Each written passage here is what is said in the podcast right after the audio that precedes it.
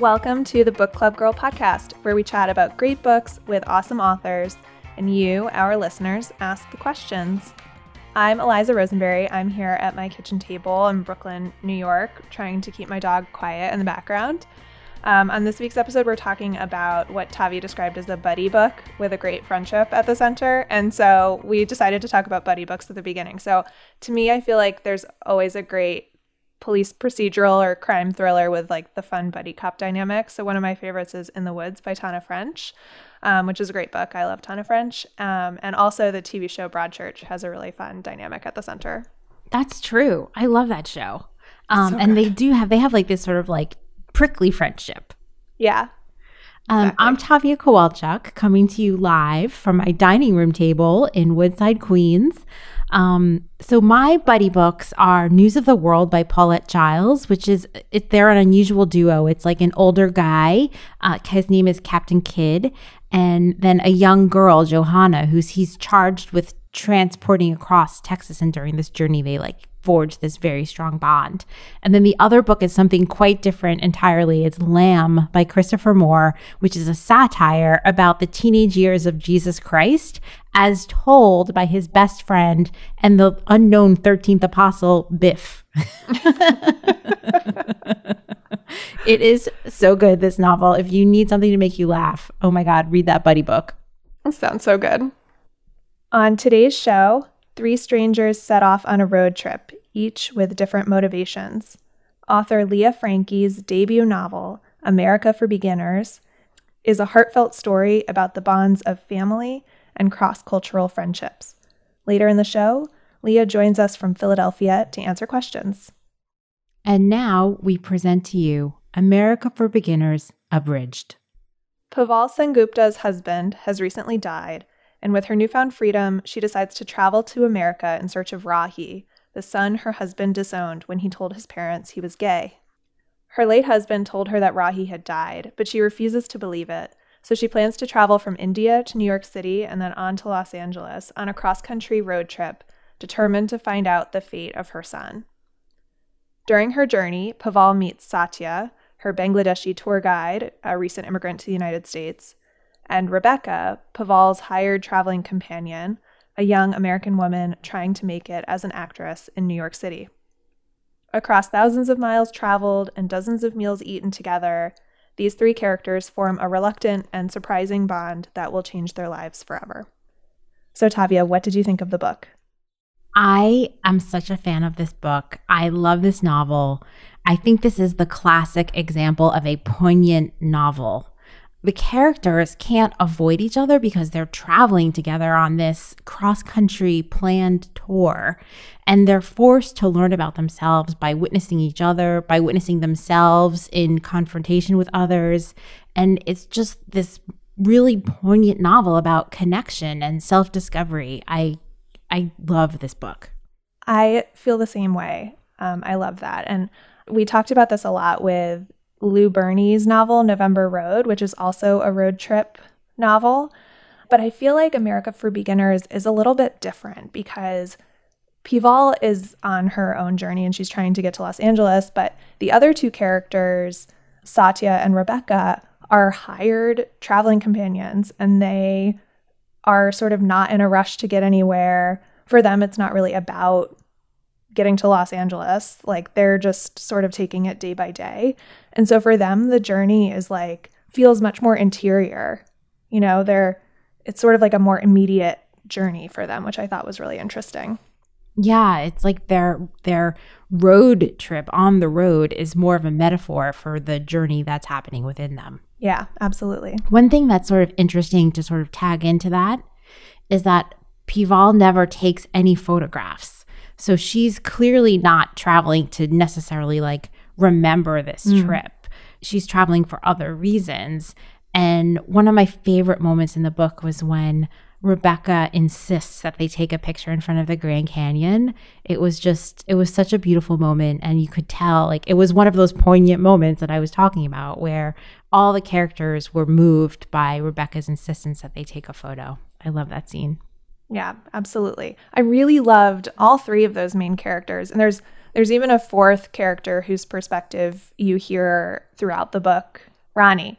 Um, and he's hilarious and provides a lot of comic relief in the book. But I loved the sort of chorus of voices that you sort of go back and forth between the four different characters. And I also really loved that there wasn't any sort of obvious character arc or there was no obvious path that I, you know, like sometimes you start a book and you're like, I see where this is going and I'm along for the ride and that's fine. But right. but in this case it felt a little different. I really didn't know what journey each of these characters was on sort of until the end of the book, which I, you know, I really enjoyed their voices and and I also enjoyed being a little surprised.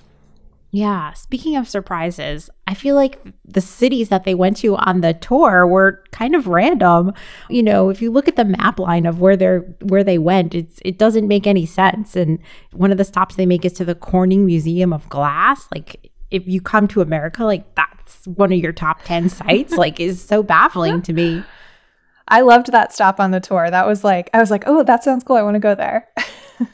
it was. Well, I think I've been there when I was a little girl. I think my family took me when we went to Niagara Falls. Oh, how cool. I didn't know that. Did you get any um, souvenirs from the gift shop? We didn't get anything from the gift shop, but I think I have postcards. So cool.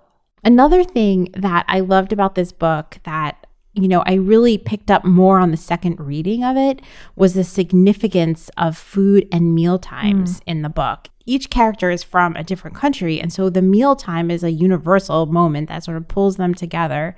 And it's a chance for them to learn about each other in these really profound ways, even though they're just kind of talking about the differences in their cuisine.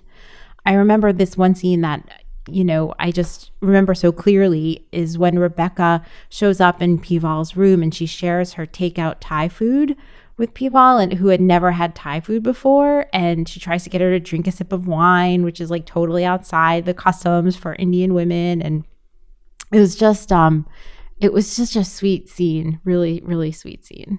Yeah. I love that you point that out. It's not really something I this is my first time reading the book and you know, thinking of you saying like that's something you picked up on the second reading. I it didn't stand out for me, but as soon as you mentioned it, I was like recalling all of the scenes in the book where they go like wh- while they're on their tour, they're often going to like whatever local Indian restaurant chain, you know, will be like closest to what Pival is already most comfortable eating. Um, and so I like right. I remember all of their reflections on that food and like how it's sort of like good, but like mediocre maybe sometimes. And then the times that they try something else, like I remember when they're in, when they go to the Grand Canyon, they try, they find like a taco truck, right? There's a few moments that stand out. Yes, that was great. And they, they like the really, really spicy. Yeah. well, speaking of mealtime, not quite mealtime, but shall we have our virtual toast? Yes, I have my my glass of water. I have my water glass. Cheers. Clink.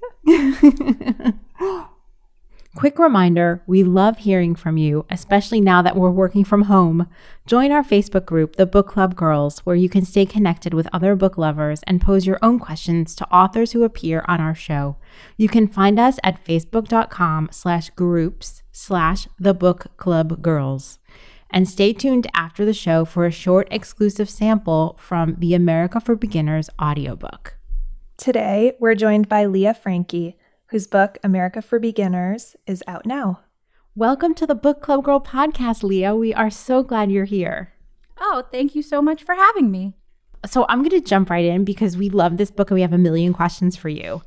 so how we are like dying to know how did you choose and learn about the locations in this novel because some of them seem a little random. well, I, I, can assure you they seem random to me too. Um, but they actually come from real tours when I was just out of graduate school, I um, was dating this guy who became my husband, and he and his parents are from India, and they had traveled to the United States from India for our grad school graduation to meet his, you know, girlfriend. And also because they hadn't been to the United States before, they decided to do a tour. And this is something that um, is really antithetical to the way I grew up traveling. um, but it's something that a lot of their friends had done, and they just heard that this was an essential, uh, the best way to cover America. And so they, or rather the United States. And so they signed up for this tour, and it fascinated me. It became the subject of this novel, and I started doing a lot of research on tours. And it's so weird, but these locations are a pretty standard cross country United States tour. Uh, and then research for the locations. Uh, once I realized what was on the tour, some of them I'd been to, some of them I hadn't. My husband accompanied his parents on this tour, so I uh, asked him a lot of questions. I looked up a lot of different tours targeted to Indian and also Chinese tourists, which have some similarities and some big differences. One of the big ones that I think is really weird is the Corning Glass Museum. That is a place that is on a lot of tours of the United States. Yes, we were totally remarking on that stop yeah, it's so funny too because Corning, the, the, Glass Museum, actually contacted me recently and had me do a blog post for them because they found out about the book and they were like, "No one's ever featured us before. This is amazing. Why did you do this?" Um, Leah, you mentioned your husband is Indian and you you live in Mumbai now, right? So how how did that experience of of moving to India inspire the book?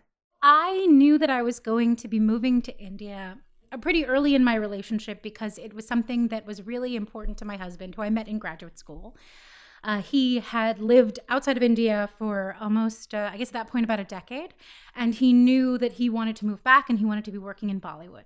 So when we got together, when we first started sort of more casually dating, I knew that that was a real priority for him and that if I wanted to continue in this relationship, I had to consider that future. And I uh, was willing to do that. Um, definitely uh, interested in living in another country and um, interested in sort of what that would what that would sort of open up in my life.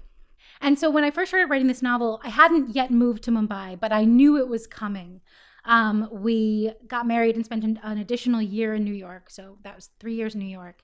It was looming on the horizon. I knew the move to Mumbai was coming sort of easing into that, meeting my Indian in-laws, sort of, uh, you know, sort of acclimating myself to the notion that I would be moving to India. It really uh, it served as both you know research for this novel and also like research for my own life.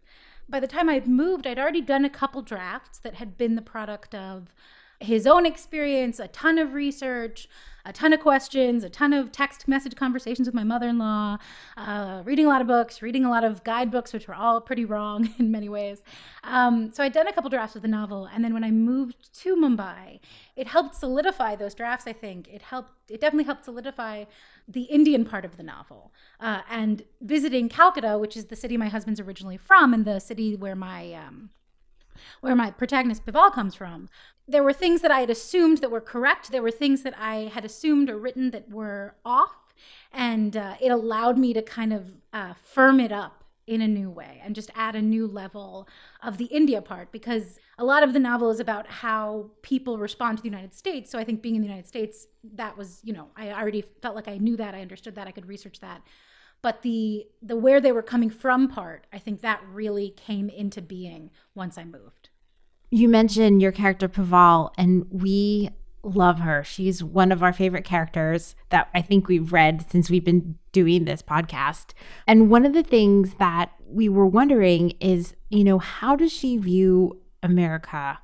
Does she imagine America? Does she view it through the eyes of her son? And how does that perspective change over the course of the book? When I envisioned Pival and wrote her, I saw this character who had not really thought much about America as as a real place. It's sort of the when the book begins, it's this place that sort of has swallowed up her son. It's uh, it's just it could be anything. Uh, it's just other. It's just not Calcutta. I think that as as she makes this decision to go there, to find him and to explore it. There's incredible trepidation, but also hope for her to sort of understand why her son has chosen this place and never returned. I love that observation that she makes when she gets gets out of the cab in New York and she's like everyone looks different. There's all kinds of people here and she was so stunned by that and that perspective had never occurred to me. And, and that's one of the things i really enjoy about this book is i'm constantly being introduced to fresh perspective. It's truly a chance to see the world through someone else's eyes reading this book. Thank you. That's something that really i think that's a that's a line that came from moving to india and um, Re- missing that so much about New York, missing that about riding the New York subway, the way that everybody looks different and dresses differently, and the the incredible just variety of people and presentation that you can see in American cities specifically, and specifically New York. Um, you know, India is really diverse in an inter Indian way, and Mumbai is a really interesting city. But for an outsider, it feels so much more homogenous. And the intricacies and diversities reveal themselves with time. But when I first moved to India, everybody seemed to be more like each other than I was used to. And I, uh, I think I reacted to that and incorporated that into this novel. So Satya moves to America with his close childhood friend, and they end up sort of separating or going their separate ways after a period of living together as roommates in New York. And and when Satya takes his friend's job opportunity. so I was curious, what does this friendship and its sort of evolution represent to Satya in the book? You know, this is a character who's really dislocated, who's dislocated from family, from community. He's a Bangladeshi Hindu. That's a really small population. Uh, he's lost his whole family. He's been raised by his grandmother, and, and uh, she's also gone when the novel begins. And so, coming with his friend, it's like the last link to the whole world that he's had before coming to the United States.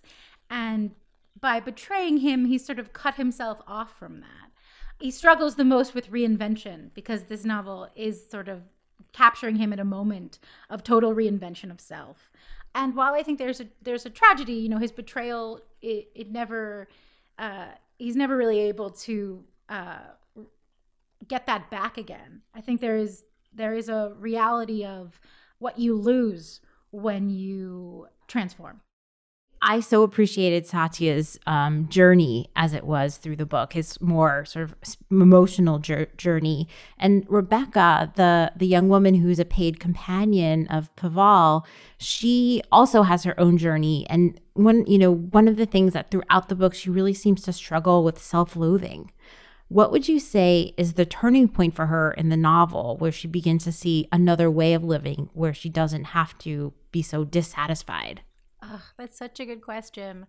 Um, you know, Rebecca's a character that I think is uh, very much my entry point to the novel in many ways, or into the world of the novel. I mean, I guess it's all my entry point because I wrote it, but um, she's definitely, you know, the character that's. Uh, while not a lot like me, the closest to me, uh, because she's a white Jewish American lady who's sort of traveling with these Indians um, and Bangladeshi people and sort of trying to understand the world through them while judging them. And I, am sure that there's a lot of me in that. But she's also uh, a person who's a lot like a lot of the people that I know in my life and living in New York. Uh, trying to figure out what we want to do with our lives, coming from a place absolutely of privilege that leaves us sort of discontent and demanding a lot of ourselves, but also forgiving ourselves a lot of things. One of the important beginning moments for her is coming to Philadelphia, which makes sense. I'm from Philadelphia, and seeing uh, seeing a play with Satya, seeing a play with somebody who has no context for that, who she's so stuck in her world and the way she sees the world and her frames of reference, and she's sort of like totally overcome with jealousy at watching somebody else act in a play when she herself wants to be an actress is not is not getting roles.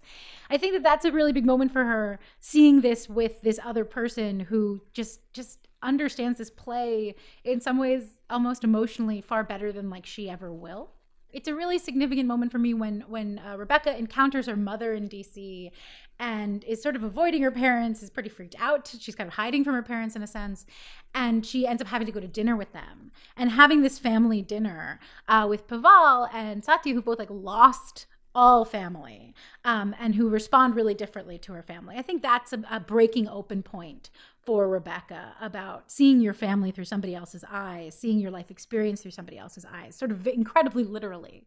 One of the details from that scene that stood out to me was how um, Pival and Satya had no idea what to do with the pasta dish that was in front of them and how at, at one point they describe it as gummy and i was like what? Pasta's amazing! It was it was so funny well, it's I, that's so from real life, by the way. Like that that is the, the part of that. So when I um when I did first meet my in-laws when they were doing the, my now in-laws when they were doing this tour, they rearranged the tour a bit so that they could go from Niagara to Philadelphia because uh, my parents are in Philadelphia.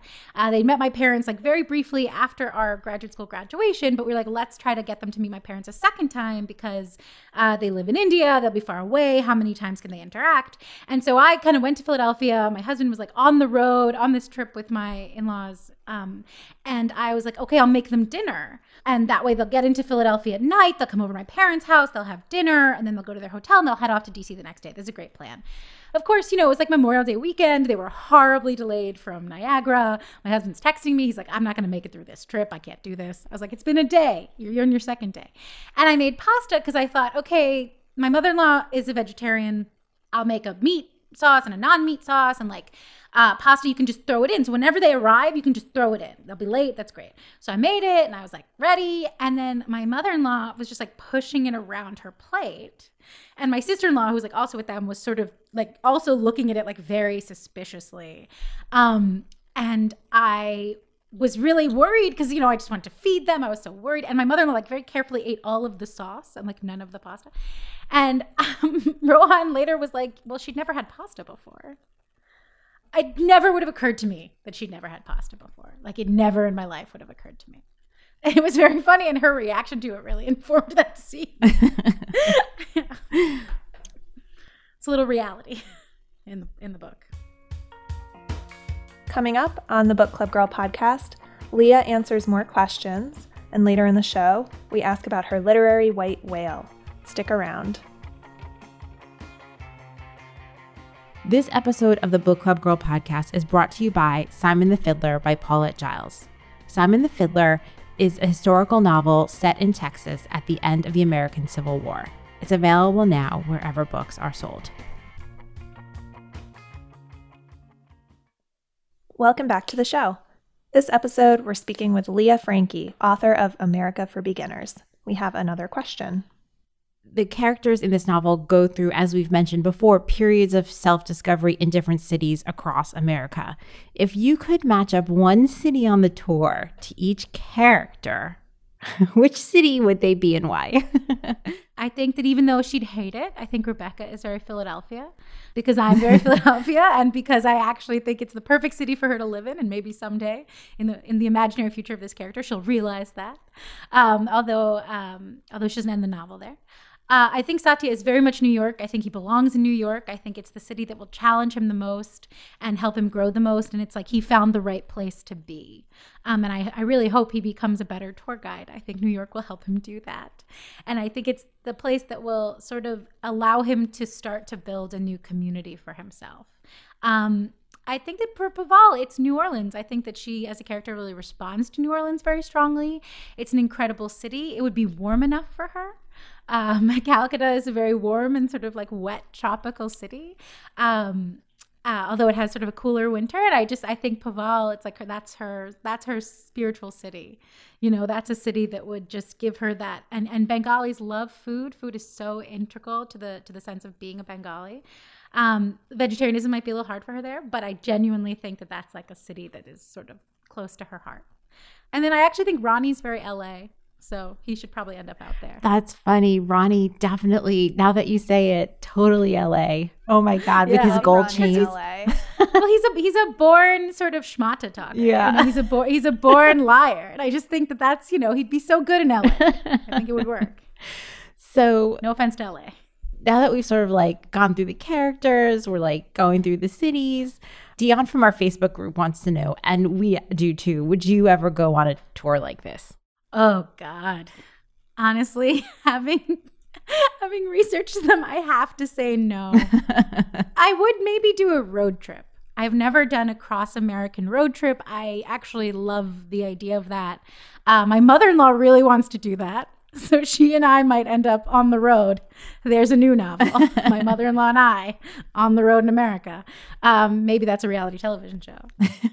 the next question is um, a fun one, which is that Tavia and I both loved this book so much and we want to read more from you. So, can you tell us about your next book? Absolutely. Uh, so, my next novel is coming out July 14th. Uh, it's called Motherland. Uh, it's about a woman who moves to Mumbai with her husband, and um, she's a bit lost. She's trying to restart her sense of self, her sense of life. She sees this as an opportunity to do so. Uh, her plan is complicated when her own mother in law decides to leave her father in law and comes and moves in with her in Mumbai. So all of a sudden, she, a non Indian American woman, is having a very traditional Indian experience of living with your mother in law. I can't wait to read it. It, sounds, sounds, so good. good. I can't wait. July 14th cannot get here fast enough. Ah, thank you. Okay, so now every episode, Leah, we ask our guest what is their literary white whale, which is a book that you've always meant to read or started reading and never finished. Um, so, what for you is your literary white whale? Oh, man. Well, it's definitely Lolita because I don't know why, but at some point in my life, I just started lying and telling people I had read it. Like, that was like a symbol of like literary accomplishment. I don't even know why, but there was a point, maybe a lot of people around me had read it, and I just found myself like automatically lying and be like, oh, yeah, yeah, I've read Lolita. And I haven't. And I now don't know if I ever can because I've I've lied about this so much. I guess I've outed myself now, um, but I've lied about it so much that if people see me, they're going to be like, "What are you doing?" That's a good one. Nobody said that before. I don't even know if I really want to read it anymore, but it's like a mono. It's a thing in my life. It's like it's so big in my life. Well, Leah, thank you so much for joining us. It was such a treat to have you on the show. We just were completely delighted and engaged with your book, and this conversation made the book even better. So, thank you so much. Thank you so much for having me. It's been an incredible pleasure, and I was really looking forward to this. Thank you. Thank you, Leah.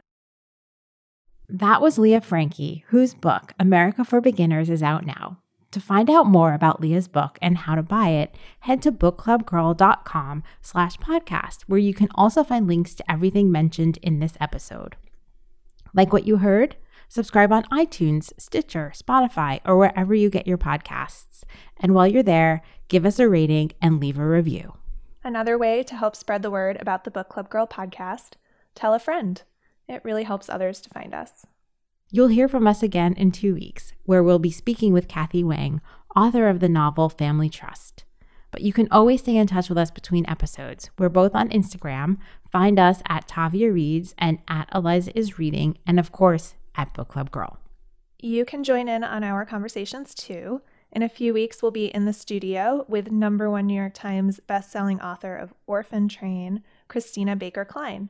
If you have questions for Christina about Orphan Train, Post them in the comments on our Book Club Girls Facebook group, or you can call us at 212 207 7336. You can also send us an email, thegirls at bookclubgirl.com. We love to hear from you, and if your question gets asked on the show, we'll send you a free book. Before we go, a big thank you to Jordan Goss who produced today's episode, to Maureen Cole, who introduced us to Leah, and of course to Leah herself for setting up a mini recording studio in Philadelphia to speak with us. Until next time, I'm Eliza. And I'm Tavia. Happy reading. Rebecca nodded. Have you ever had Thai food? It's an excellent choice for vegetarians. It also had a variety of curries and rice dishes, thought Rebecca which might ease Mrs. Sengupta into non Indian options slowly and comfortably. Mrs. Sengupta wiggled her head from side to side, confusing Rebecca. She had seen in the last three days each of the other members of the group employ this head wiggling motion, but she couldn't tell what it meant. As far as she had understood, it could mean anything or nothing. I have eaten Thai food twice, there is one excellent place in Kolkata, and I finished my shopping early on two occasions and indulged in lunch alone. It was very nice. I would like to join you if you do not mind. Please order for me. I enjoy many things. No meat or fish or eggs, please. Rebecca had turned away to order when she heard the widow clearing her throat. She turned back Mrs. Sengupta seemed almost shy, but the widow opened her mouth again to speak with determination. Would you eat with me, please? I have had Thai food only alone. It would be a nice change to share it with you. Thirty minutes later, sitting on a chair in Mrs. Sengupta's suite, Rebecca opened up a steaming plastic container of red curry with tofu and offered it to Mrs. Sengupta, who sniffed the fragrant steam with delight. Rebecca also opened a small packet of vegetable spring rolls and set them on a paper plate along with their sweet, sticky sauce. And finally, she unveiled her own entree, a heaping mound of vegetarian pad thai. Mrs. Sengupta seemed about to protest as Rebecca offered her this, too, so Rebecca quickly explained. I thought we could share. This way you can try more dishes if you like. I requested that everything was meat and egg free, and. Oh! Rebecca broke off, standing quickly and making for the door. Where are you going? I have something else to add. Rebecca left the room and returned a few minutes later with a bottle of wine in her hands. Here, it's white so it goes perfectly with Thai food. I know I should switch to red with the fall, but I'm not quite ready to make that transition yet. I'll grab the glasses from the bathroom. Did you try it yet? I hope it's good. Rebecca spoke nonstop as she collected two glasses, unscrewed the bottle, internally congratulating herself on picking a screw top, and poured a healthy measure for both herself and Mrs. Sengupta before opening a small white rice box. Mrs. Sengupta looked at the glass as if it were a snake that might bite her. I have never had alcohol before. Oh, I'm sorry. I had thought that was Muslims. I didn't know that. What was Muslims? Uh, Muslims have a religious law against drinking, don't they? Mrs. Sengupta nodded. I didn't know that Hindus did too. We don't. Not formally. My husband drank. It's only that women aren't supposed to drink. There are women who drink, but it's. it's bad. Really? Yes. Very bad those women are. Rebecca smiled. That must make me a terrible woman, then. She raised her glass and tipped it at Mrs. Sengupta and took a swallow of her wine. Have you. have you drunk with others? Rebecca could have sworn that the woman looked eager. I don't understand. That is, do you drink with. with men? Sometimes, if they pay, Rebecca joked. Of course, things are so different here. Rebecca noticed that Mrs. Sengupta was not smiling as she said this. Does that apply to everyone in India? Rebecca asked. I don't know. Everyone I know, at least. But I don't know so many people. I'm sorry. You don't have to drink it, of course. I'm happy to have yours. Mrs. Sengupta looked at her glass and wiggled her head slowly. I hope you don't think less of me because I'm having wine. I was just kidding before. I'm not bad. At least, I don't think so. Mrs. Sengupta wiggled her head again. Rebecca sighed internally and twirled noodles around her fork. She wasn't sure what to make of this conversation. Perhaps Mrs. Sengupta did think less of her now. Who could tell with that gesture? And really, did it even matter? Would she be less fit as a companion now in Mrs. Sengupta's eyes? Rebecca had no sense of alcohol as a moral issue. She had never been one for addiction of any kind, except, apparently, to failure. This is very nice. Rebecca looked up to see Mrs. Sengupta enjoying the tofu with a small forkful of white rice. Rebecca smiled. I'm glad you like it. It makes a nice change, doesn't it? All of this is a change. It is very nice to change sometimes. Mrs. Sengupta wrinkled her brow in determination and lifted her glass. Rebecca watched amazed as the widow took a small sip of her wine. Her face stayed wrinkled, and she handed the glass to Rebecca. This is not for me. Still, I thank you. A nice change. Rebecca smiled and added the portion of wine to her own glass. You are not a terrible woman, Mrs. Sengupta told her seriously, and took a bite of the curried tofu, her eyes closing in delight. Thank you, Rebecca said, equally seriously. As she watched, the widow savored each bite like it was the finest meal she had ever had. Perhaps it was.